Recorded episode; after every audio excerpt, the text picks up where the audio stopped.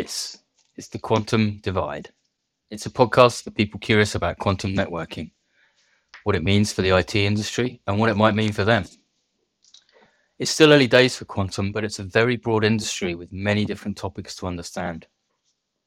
The most imminent are post quantum cryptography and quantum key distribution.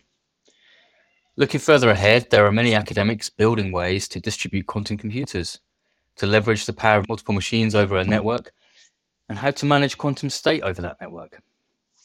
Greetings, I'm Dan Holme. I'm a quantum curious technologist with no classical training in quantum physics. So basically, that means I'll be the one asking all the stupid questions.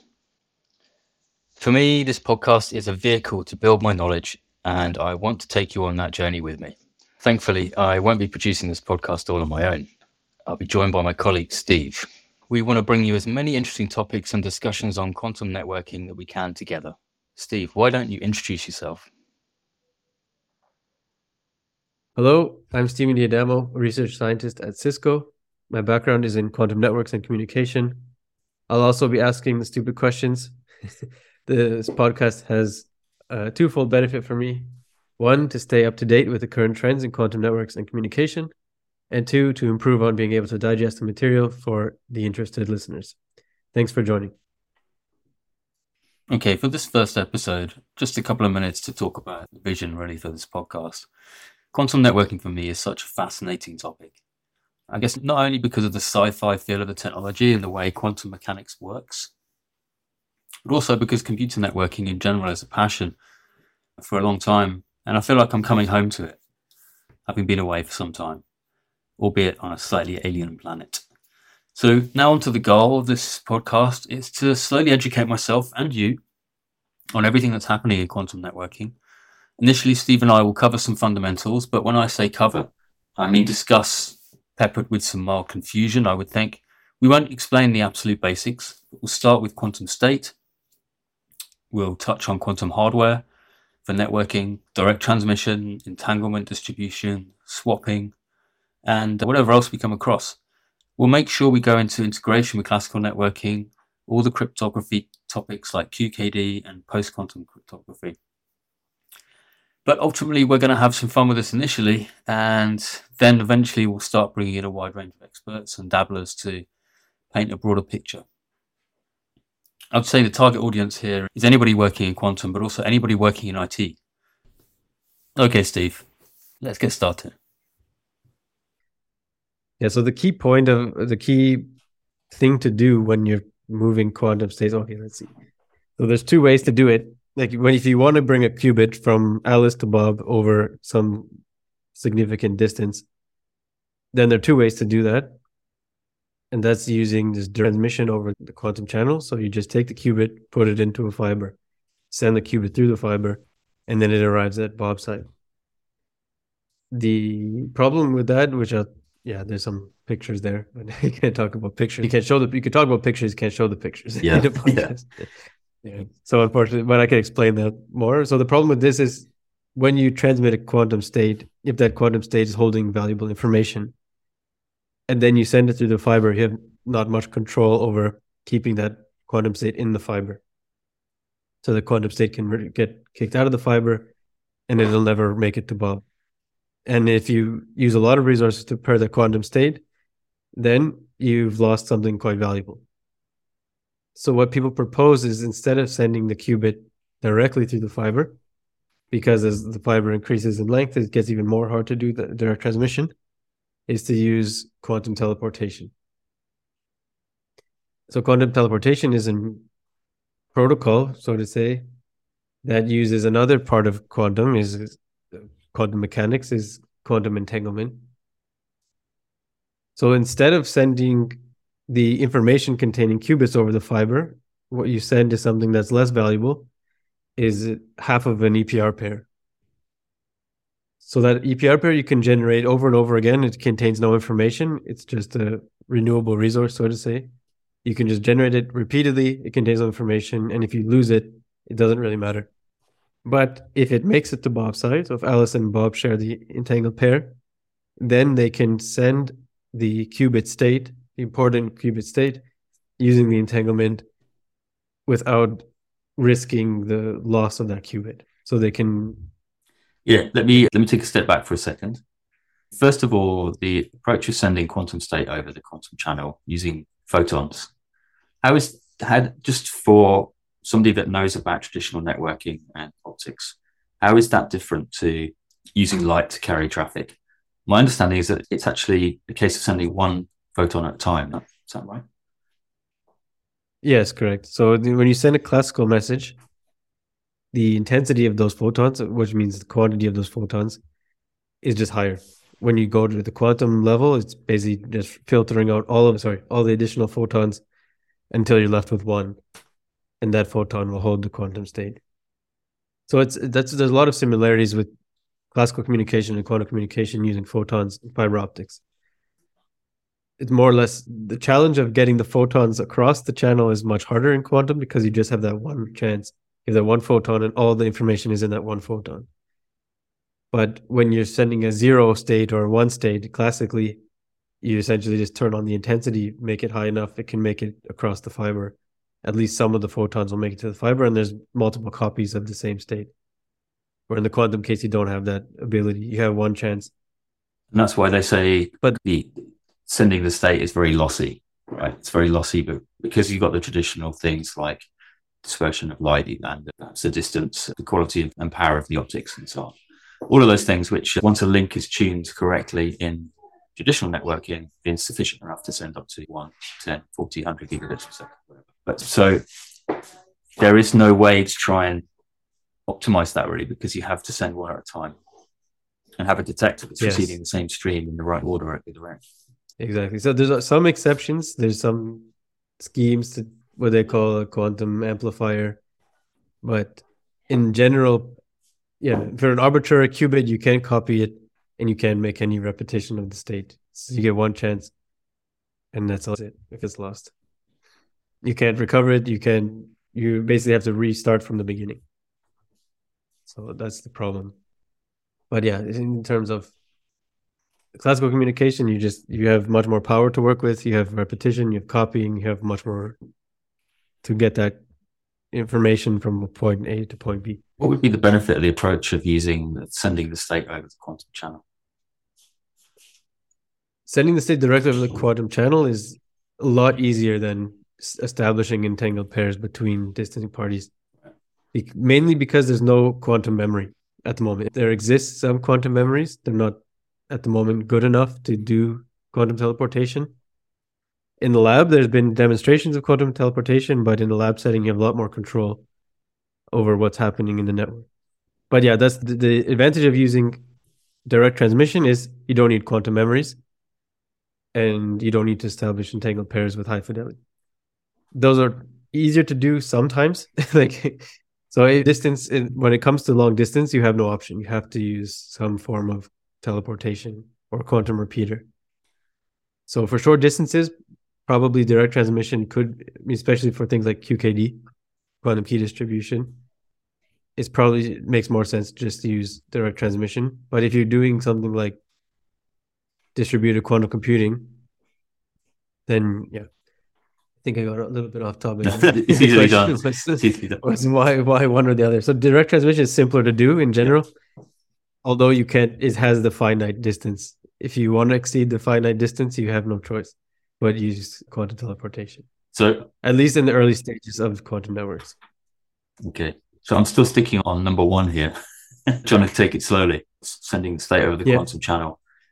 You would be sending qubits with particular, are they in a superposition as they go across the link, or are they sent with a particular state to be read at the other end? So it depends on the protocol that you're running. So in general, the quantum state is in any state, any superposition state. It could be completely, it's completely up to the protocol. Yes, it could be in a superposition, but if you're doing something like QKD, okay, some of the states are not in a superposition, but some of them are. Depends. There's so many factors, but in general, you can't make any assumption of what what's on what's contained in that qubit. So I would say yes, it's always in a superposition state because that's the safe assumption. So with QKD as an example, what would you be sending over the link to make that work? Because we're not talking Yeah, about so- entanglement yet, are we? So that, that's going to be a different mm. set of photons to be sent over the link. So if you're not doing entanglement, what is it that you want to send over the link? So in the QKD case, that's why I like QKD so much, is because it's like a stepping stone application. It's not such an intense application that we can't do it yet. We definitely can do it now. But what's contained in the qubits is classical information encoded into the qubit. So that means, I mean, it's still a quantum state, it's still a quantum piece of information, but encoding it is more, it's almost a binary state. You just have to perform a binary encoding that kind of simplifies the encoding process and the decoding process because you can use things like a beam splitter, which can direct the zero state or the one state accordingly. But what happens is in QKD, especially like BB84, for example, is the simplest example to use, I think, is you polarize the light in the one zero state or you polarize in a horizontal basis, which is the plus minus state. So it's just using a superposition state or a classical state. And you transmit classical information in that way. Okay. Does it give you more it's, options it's, to encode things in less packets or something? Because you have more different things you can represent on a single qubit? In QKD, still representing bits. So each photon contains one bit, can't exceed one bit per qubit. That's like a some capacity, some theoretical capacity of what information can encode and decode on one qubit. You can put infinite amount of information on the qubit. Encoding it's a completely continuous Bloch sphere, for example, but extracting the information with one qubit, you can't ex- exceed one bit. Yeah, that's a good point. So my understanding about the Bloch sphere is it's it's the wave function, mm-hmm. right, which will collapse when when it's observed into one particular state. Mm-hmm. So how could you carry maybe this is a tangent, but how could you carry infinite information if actually when you look at it, it's only going to be one bit? It's yeah, that's you could put yeah, that's the thing. For example, let's say you'd have a thousand bits of information. Like that thousand bits of information can be put in by like decimal number, and then the Bloch sphere is continuous sphere as just a degree. You can think of it as just pointing on a globe or something in a sphere. So you can make that infinitely precise and you can put the information into that sphere. I see what you mean. Like the information is physically there, but getting it out is not possible. And that's why like the decoding is important. You can't extract that information out. So that's a problem. It's, yeah. So it's it's it depends how you look at it. so the information is physically there, but it out, you can't get it. It's just it's gone. Okay, I think I'm. So you can code it, but you can. I think I'm confused enough now to, to probably move on to the next one before it gets even worse. Quantum entanglement and teleportation. Mm. I know that teleportation is not like the traditional kind of Star Trek type teleportation, and what we're doing here is splitting entangled pairs of photons, and these entangled pairs are entangled in such a way that an action on one results in, in the same behavior in the other because they are connected through the wave function somehow the wave function of the universe? I think so. The wave function observation. So when I hear wave function, I think of quantum mechanics, and I think of the Schrodinger equation. Yes. And the Schrodinger equation basically dictates how the quantum state evolves with time. When you think about quantum computing, quantum communication, generally you don't want things to evolve with time. you want them to evolve after you operate on. Them. So I, like the connection between wave function and Bloch sphere wave function would dictate how if you take the system you put it into an environment and then you just observe it. The wave function will determine how that system evolves with time with respect to the environment that it's in. So you can imagine let's say you take a qubit you prepare it in a state then you put it into a magnetic field and then you watch it.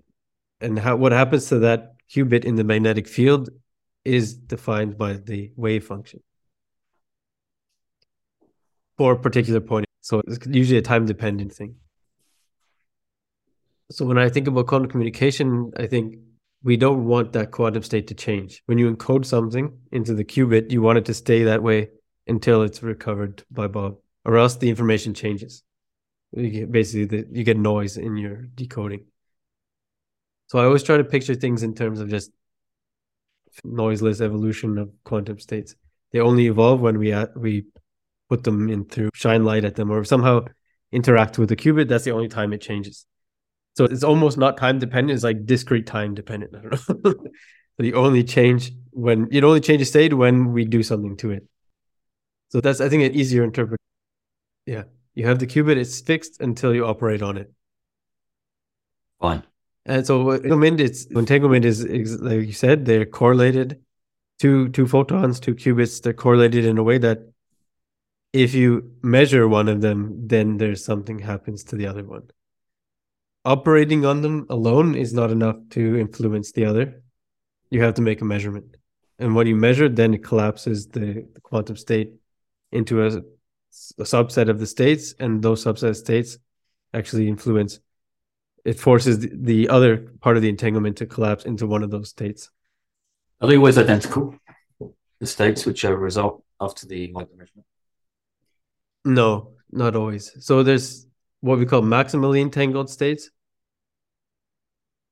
Maximally entangled means that they're either completely correlated, which means they're exactly the same, or they're anti-correlated, which means they're exactly opposite but it's not always necessary to have maximally entangled state, and therefore they don't always have to be the same output.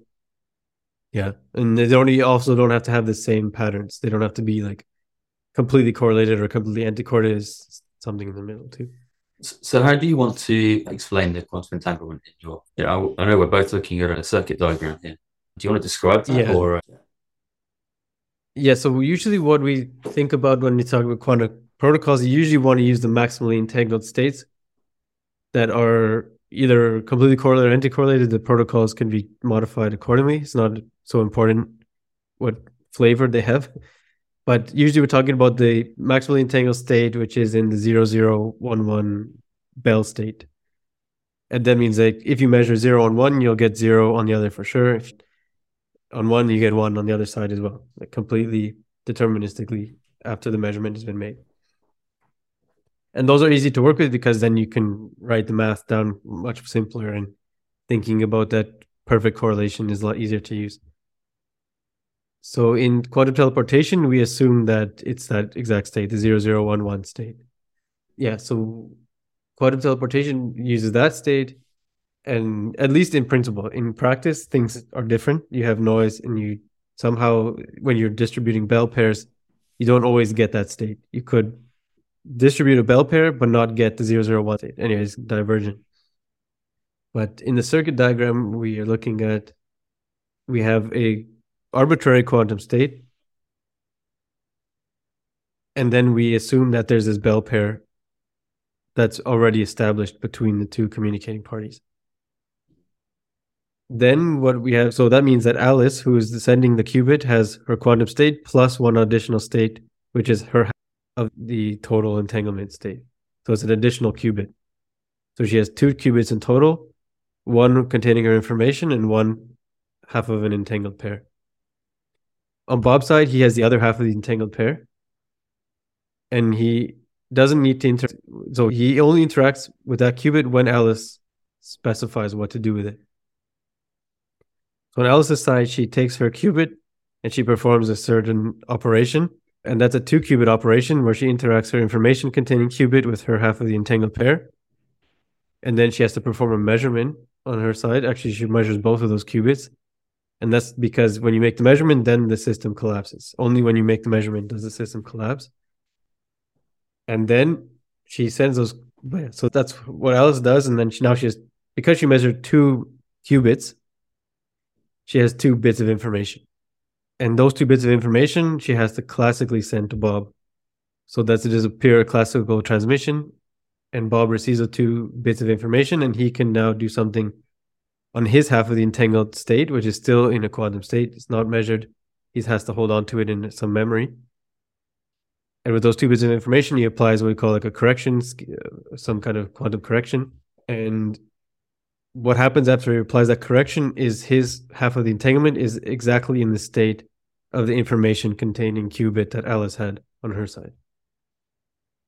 And that's the quantum teleportation protocol. So now he has a qubit. It's not measured. He just performs certain operations on it. And now what information that qubit holds is exactly the information that was held by Alice's side, by Alice's information containing. Very importantly, is Alice no longer has access to any of her qubits. They're gone. Or at least the information inside those qubits is gone. So it's a physical, it's not a physical movement, it's a transfer of information. So the information is lost on Alice's side and it exists on Bob's side. Yeah, it's fascinating. It really is. So you've got the no cloning theorem, which is what you're referring to there. Mm-hmm.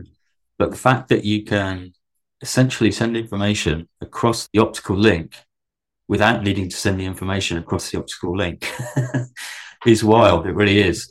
Yeah, one thing though is there is one transmission made. It's a classical transmission. Like that I know you need like it's a fascinating thing for sure. You're sending quantum information using classical transmission. That's more precise, I'd mm. say. It's but you still have to make a transmission. You still need some connection between Alice and Bob. Sure. But the information that's encoded across the entangled pair is mm. not sent across the classical connection, is it? It's more like a control. Mm. The way I see it, it's like a control layer. So that we would rely on this scheme for transmitting quantum information over long distances, simply because it's too lossy to send the information containing qubits directly to the fiber.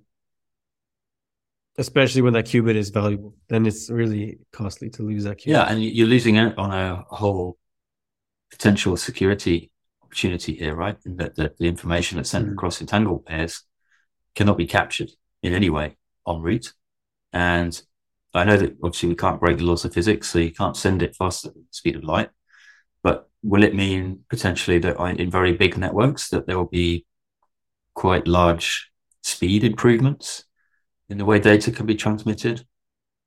Because I'm assuming that the mm. entanglement mm-hmm. that that's it's an instant when Bob looks at and acts on the on his entangled part of the pair, pair, that he gets an instant reaction from it to reveal the same information that Alice has. Mm-hmm. And that does sound like it's faster than the speed of light, but it's not because it's the control traffic has to be sent in advance. Yeah, exactly. So because those two bits of classical information have to be sent or using light speed. There's no instant. There's an instantaneous reaction to the entangled pair, but Bob has no idea that Alice measured anything. When Bob measures his qubit, if he doesn't know Alice measured hers as well, there's nothing saying that his qubit. They, he'll know that whatever he measures, Alice will have measured, but that doesn't mean there's any information encoded in that qubit before any collapse has been made, any made is random output 50-50 in a Bell state. So Bob will measure, he'll see a zero and he'll see a one with equal probability. Alice is guaranteed to see the same thing, but that just means we both flipped a coin and we saw the same thing. That's not message transmission. So there's no way, just because we both have the same random output doesn't mean I communicated anything to you. Yeah. But what's what could be done is you can use that as a strategy. It's not like we can have faster communication but we can have faster strategizing. so if we want to play a game together, for example, and you say, I'll act, if, if I measure zero, I'll act in this way. And if you measure zero, you act in that way. And we can actually play, we can actually improve in some schemes, in some games using strategies. And this is actually more interesting to me that we can behave in synchronous without communicating at all. You can also do this classically, but in some cases you can modify the entanglement and actually improve on the winning probability of some games. So let me try to rephrase that. So you can imagine, let's say we're playing a strategy game and we both are holding a coin.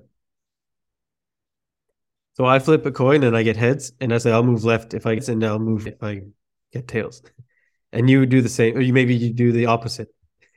And this way we try to avoid collisions or something. I don't know and you could do that classically and we don't have to communicate but if we have entanglement we could coordinate ourselves say i'll measure my qubit and you measure your qubit uh, or i'll apply some operation on my qubit and then measure it and you do the same in some cases you the game yeah it's not a very good but you can play games with entanglement and you can coordinate and win some specific games with higher probability than if you just had that coin right now, whilst you're trying to explain the interesting analogy, I'm constantly thinking about the application of this and how it compares to classical networking. And Mm. what, what applications are there in classical networking that this would either improve or be equivalent to or act upon? And I, it's difficult to think. Potentially control information, potentially decision making in the network. Could use Mhm. this somehow to, you know, alter the way routing protocols work or something. But I would guess there's probably quite a lot of the benefits that we don't really know yet what they're going to be on how this technology is going to be applied to changing the way information is sent across networks and the internet. Uh, I- Is there any research out there going on at the moment that's looking at the the higher order applications of this type these types of things? I know. So in game theory, the upset of game theory, quantum game theory, but going direct works. I know I've seen one paper something like five years ago that talk about using entanglement to manage congestion in classical networks. And I haven't been able to find that paper since, and I don't know if I'm imagining it or not, but I swear I read something about that at some point. And it's essentially choosing paths in network using entanglement, measuring the entanglement to just make decisions on which path to take. In this way, you could choose paths so that you avoid congestion in the network. Uh, but other than that, I haven't seen too many results about Uh, thinking about using entanglement in that Yeah. way. But I know an exhaustive list of scientific output. It's I think it's not such a popular field at the moment. Yeah, that's an interesting one. It feels very top heavy to put all of that type of technology in just to optimize the Mhm. routing in that way and ensure that there's perhaps no queuing and, and scheduling happening at interfaces in the read. But But, but maybe just one more point I want to make is it's very important to think about the things that can be done better with quantum entanglement. There's actually a lot of cases you think, okay, we have this shared source of randomness completely correlated, but that doesn't mean you have an advantage. You can also take a ran- pseudo random number generator and plug in the same seed, and we will have the correlated outputs as well. You don't need entanglement to have correlated random outputs. So this is a very fine line between quantum advantage and not, and I think this also is why it's not such a popular field. It's very hard to find that advantage. Yeah. Hmm. Anyway, yeah, no, this is going to be interesting. I think in this podcast, this pod, and ones that we record going forward. Ultimately, we've we spent most of this time talking about the very fundamentals of how quantum states can be transferred. But there are many different applications of that potentially, and there's lots of different aspects of it, such as the transmitters, the receivers, quantum memory you mentioned, and the fact that needing to use repeaters of some kind to uh, send quantum information. I read something that that about a an experiment where it actually proved that quantum repeaters can work. Something I'm sorry I don't have the actual reference to me, but I'll put it in the, the pod notes if I get a chance. Yeah, and we've touched on the kind of issues with direct transmission, the fact that the links are very lossy. Fiber optics obviously gives you a limited amount of distance. And obviously it's a bit different when we get into space, free space networks like satellites and so on, but perhaps that's that's definitely a topic for another time. Is there anything else that you think we need to add when it comes to the fundamentals of how quantum state is transferred? I mean, without getting too much down into the physics. I think that's mostly the that's the core of it at least. Direct transmission entanglement swap. Sorry. Oh yeah, I guess there's one part. Yeah, if we go into the more depths is like the quantum repeater and what does a quantum repeater do? That would be one part to touch on, I think. Because that's also it's just because you have the ability to do teleportation doesn't mean you exceed the limitations of fiber communication. So you need still need a repeater, but teleportation basically enables that repeater at least what we call the first generation repeater. Yeah, that's right. Repeaters, I I think, in the quantum world are not the same as fire or something that is receiving packets, deconstructing them, and reconstructing them, or anything. Because it, first of all, Mhm. it can't interfere with the photons and the qubits.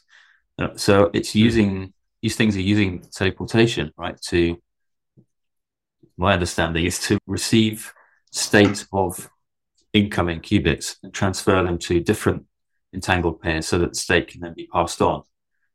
That, that- yeah, that's my super high level view, but Yeah, no, that's a good that's a good interpretation. It's simply just it's exactly that. It's just teleportation chain essentially. teleport, teleport, teleport, and then eventually it arrives where it needs to go. But each of those teleportations requires point to point entanglement. At least in some cases, it depends how you implement the swapping procedure. But yeah, you could, in theory, do it as a teleportation chain, or you can do this entanglement swapping procedure that at the end of the procedure, the only the endpoints of the chain have entanglement, and then you make teleportation directly.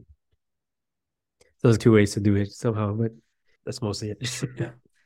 We're looking quite forward into the future and be able to do this type mm. of thing. Like I said, I saw an experiment recently where they had enabled this teleportation using a repeater, but I guess that was over two links yeah. and obviously in a very in a lab environment basically and using technology that's, that's built specifically for that task. We're going to be years, decades away, even that for this to be applicable in the real world. And I expect these types of devices will end up looking like perhaps transceivers or optics that go in forwarding uh, information management nodes of some kind. Of, you could call them routers, but ultimately it depends on what it is they're doing. Yeah, no, it makes sense. Yeah, these things are still complete. It's mostly academic work. I think we're some time away from being deployed in practice. Although it's not not stopping people though. There's people putting these technology to metropolitan scale networks. It's a push. Like a lot of people thinking forwardly, but also some groundwork to cover. Yeah, maybe just a couple of minutes on what's happening in the real world. I'm aware of a couple of partnerships that Cisco has with some universities where some of these kind of concepts are being tested in the real world across metropolitan networks. I'm aware of one in Cambridge, for example. Perhaps we can talk about that in a separate call. Are there any others that you'd like to highlight where quantum networking is being tested in the real world? And if so, which concepts that we touched on today are relevant? Yeah. So generally, these we deployed into metropolitan scales, either QKD, but as most commonly QKD. Actually, there hasn't really been any entanglement distribution networks so far until recently, actually. So the QKD ones are interesting because it's a commercial product. People want security, and so these are. But it's getting old. it's not really. It's all a term in the, the young stage of quantum networks. It's been done a few times now, and we've seen it it gets more advanced every time, higher communication rates. But for the first time, I think this year we've seen a metropolitan scale entanglement distribution network. So that's something to look at, I think, and that's what's deployed in New York. I don't know much about it actually. I need to do my own reading, but I saw the highlights at least. And so this network is different because it's not doing QKD, but it's distributing entanglement as far as. I- so yeah, the thing with, well, I'm translating what you said there to to mean QKD is not that interesting to some people in the field anymore because it's maturing. You say that's right. Obviously, it's incredibly exciting in the way that it's going to be changing the way we do cryptography, and it's going to be important for ensuring we've got quantum safe cryptography going forward. Yeah, I think in general, it's, one of the the most mature, as you said, the most mature topic in quantum communication. It's gone through quite a few iterations.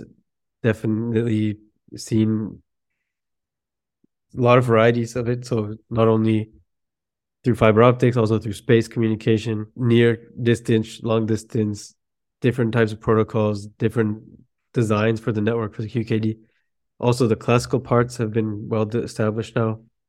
So not only do you need to transmit the key using the quantum states, but then you need to extract the key efficiently and then store the key efficiently. So not only do you have you, you still have a key, you need to keep that safe classically too. So all the things like surrounding QKD like, have been not well established, but they're much much further established than any other quantum application for networks. Yeah, I think yeah, I think the QKD is a topic on its own. It's another. Most definitely. Oh yes. Okay. Thank you, Steve. I think we'll wrap it up there. There's just so many topics that we could go into, and I think we're going to have to end up recording quite a few of these to to do them justice. So thanks very much, and I'll speak to you next time. My pleasure. I'd like to take this moment to thank you for listening to the podcast.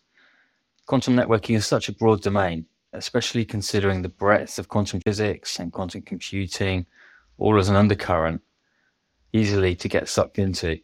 So much is still in the research realm, uh, which can make it really tough for a curious IT guy to know where to start. So hit subscribe or follow me on your podcast platform, and I'll do my best to bring you more prevalent topics in the world of quantum networking. Spread the word, it would really help us out.